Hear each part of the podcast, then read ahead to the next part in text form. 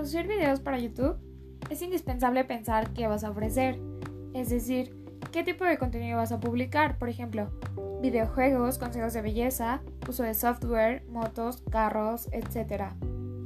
Puedes comenzar con un celular que grabe en una calidad aceptable, o si lo prefieres, usar un equipo más preparado.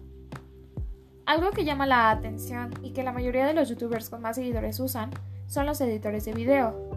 Sin embargo, todo esto va a depender de los gustos de cada quien y del enfoque que quiera darle a su canal.